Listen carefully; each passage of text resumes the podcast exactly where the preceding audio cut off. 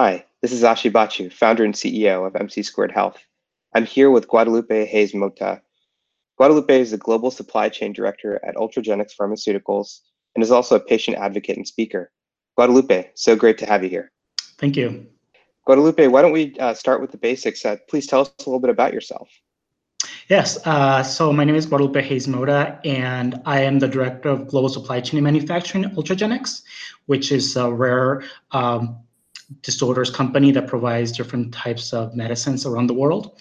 And I have a, a, lot of experience working in global supply chains, but also having managed clinics before, healthcare clinics, as well as done healthcare policy with the RAND Corporation in UCLA Health. Wow, so you've had a pretty diverse career in terms of being at all levels in healthcare. Um, and with what we're going through now with COVID, I'm sure that you have a, an incredible kind of perspective starting with Ultragenyx, you know, how is COVID-19 disrupting the medication supply chain? Um, and you know, more broadly, how is this from previous disruptions that could happen for global supply chains that uh, you've worked with? Yeah, I think this uh, this epidemic itself, a pandemic, is really has transformed or has changed the global supply chains for everyone. Uh, medications has been one of the ones has been impacted the most, I think, right now. And the reason it has been mostly impacted is because it has been impacted three different ways. First, it has impacted the manufacturing that we're doing, also second the distribution and third is like the inventory that we have of those medicines. So what this means is with a lot of this different uh, pandemic going on our manufacturings are being transformed meaning that some people might not be able to go to the manufacturing floor and so a lot of the products being produced completely are shift and that itself kind of puts delays in how we produce these products regarding the distribution there has been a lot of changes because now, where we're trying to import this to different countries, now those can no longer be done, or sometimes even the capacity of transporting things around the world has decreased because some changes within different um, third-party vendors that provide these distributions. Now, also, the regulations within each country might be different because there has been some changes of what can be imported, what cannot be exported. So that in distribution has really shifted of how things can be moved from one place to the next. And the third is the inventory, right? So like most of the medicines that most companies have, they have a strong, big inventory to kind of really make sure that if anything like a pandemic or an earthquake or a big disaster happens, there is product to be give to the patient. Now, because now we some of a lot of the companies, what they're doing is actually trying to using not utilizing that inventory because the impact that has happened to the manufacturing and distribution. So the inventory management has completely transformed. And the question about how is this very different than other uh, other events is now is much more different because it's a global impact. Before, a lot of times you get more of a localized impact. Let's say like with Hurricane Maria that happened in Puerto Rico, like that affected only the manufacturing in Puerto Rico, right? And now then we saw the effect that that had globally. But the actual where the impact, the actual what happened was only in Puerto Rico. That was the only place. With this specifically, this is being impacted everywhere, right? So all our different locations are being changed. And because of that, there are so many changes happening that, that a lot of those changes makes the ability to manufacture these things and distribute these much more difficult. So it, it just increases that complexity of the supply chain much more, uh, making it much more difficult for this to provide to the to the patient. Guadalupe, I you know I'm sure that uh, in a steady state without something like coronavirus, um, there's close tracking of how uh, shipments, sourcing of materials for medications are done. Um, you know, how in the face of a pandemic such as COVID, how do you continue to track developments? Because there's probably a variety of different things that are happening that are specific to each country that you're shipping to in your global supply chain. Yeah, so how it works is a lot of our the network of supply chains or distribution has their own localized distribution centers that are connect, connected to specific countries. So in that case, let's say like you have a distribution center in the UK that goes to the UK and another distribution center that's like in Spain and that goes to all Europe. So there's just distribution centers that are localized. And within those distribution centers, you kind of have someone who kind of monitors those countries, right? They're kind of understanding, trying to pick up all the information that can gain from those, those countries, such as wars or earthquakes or any different those, all those circumstances. That information kind of feeds back into the distribution center and they kind of start providing all that information back to us where we can actually see what exactly is happening for each of these countries and we get an overall perspective of it. Usually in a normal basis when there isn't a pandemic going on or a huge catastrophe happening, these updates come on a weekly basis where I can actually see where distribution channels are and what are not, and I can we can strategize of how to implement this. Now, because this is happening, we have to look this in a daily way, right? We're looking at this information a daily where we see what exactly is the updates for each country and where it stands. So utilizing that information, then we can think about how do we change the distribution channels or what can we do to do that. So the information is funnily much more quicker and our the cycle time is much much shorter because now we have to be much more proactive about it uh, that we have to get that information sooner than later. So a lot of information comes from the distribution centers themselves but also another way that i'm able to really track of this is just reading the news and be able to kind of see what's happening around the world right where you get more of the information if anything, a major impact is happening in some parts of the world that can influence your supply chain. Uh, like I say, wars, any natural disasters, uh, pandemic, all these different things can really make you start thinking of the strategy where you're going to go forward. And in terms of increased cycle times, previously were you assessing at maybe like a month or quarterly strategic vantage point? Has it shifted now to almost like a weekly type of Yeah, kind of period we, to be?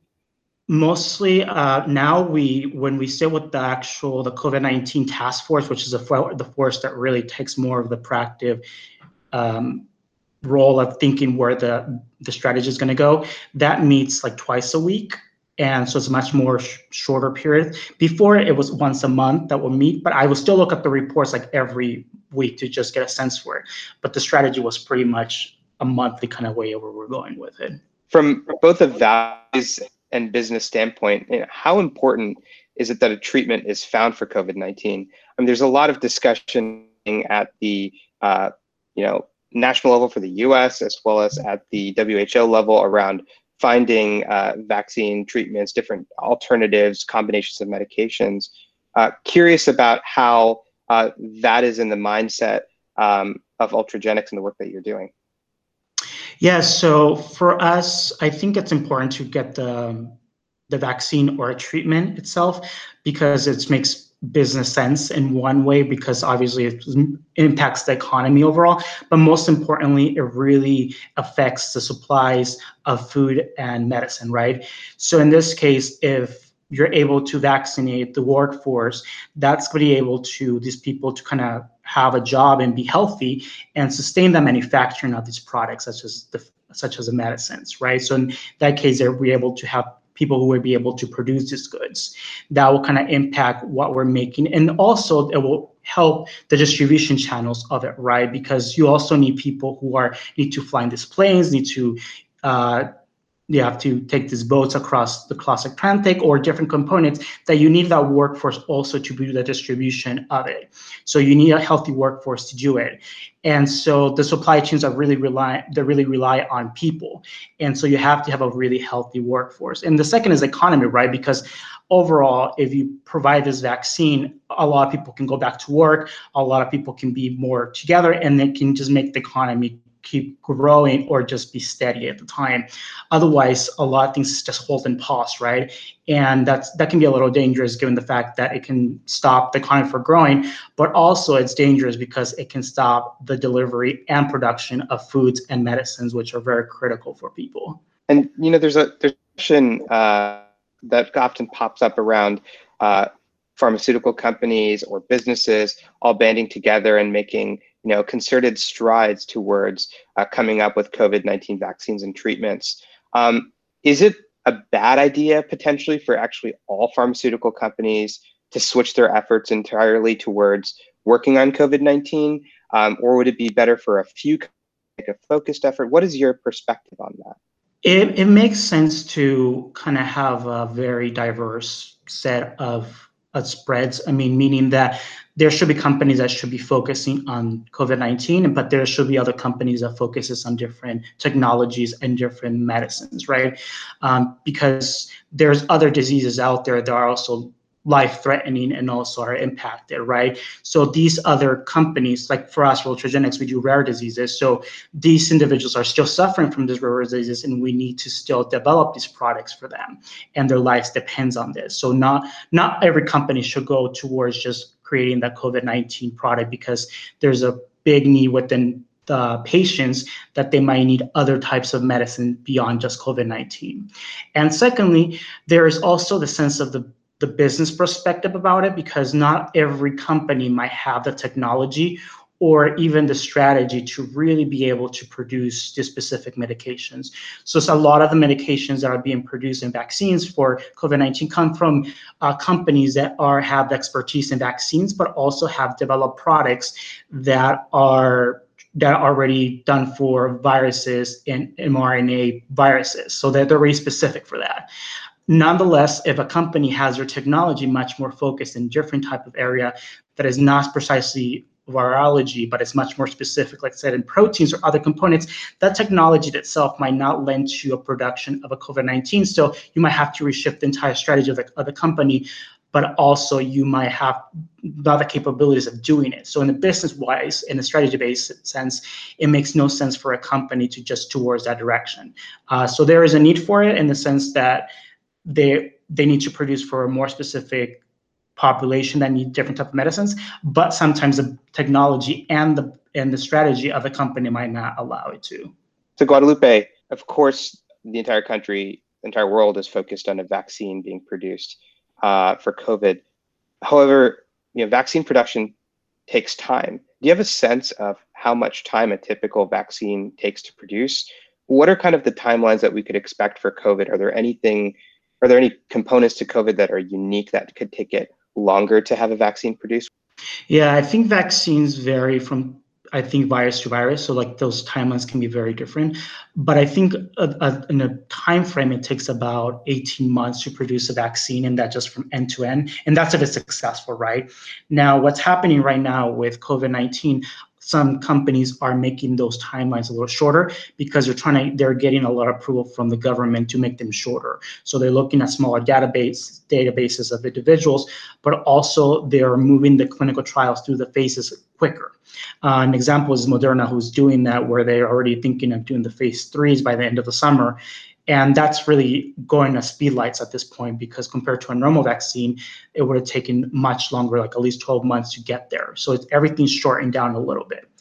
And usually the interesting thing is like for the vaccines themselves, the timelines seem shorter, but it's going to be longer because for treatments itself, there's we already have produced treatments that have been shown to be safe for other other uh, for other diseases like HIV, and now they're just being treated to see whether they're actually working for COVID-19. So those are much later stages and the stage of the development, so they can actually hit the market sooner uh, because they already show their, their safety. So we might see treatments to be much approved faster than let's say a vaccine because the vaccine is starting from scratch.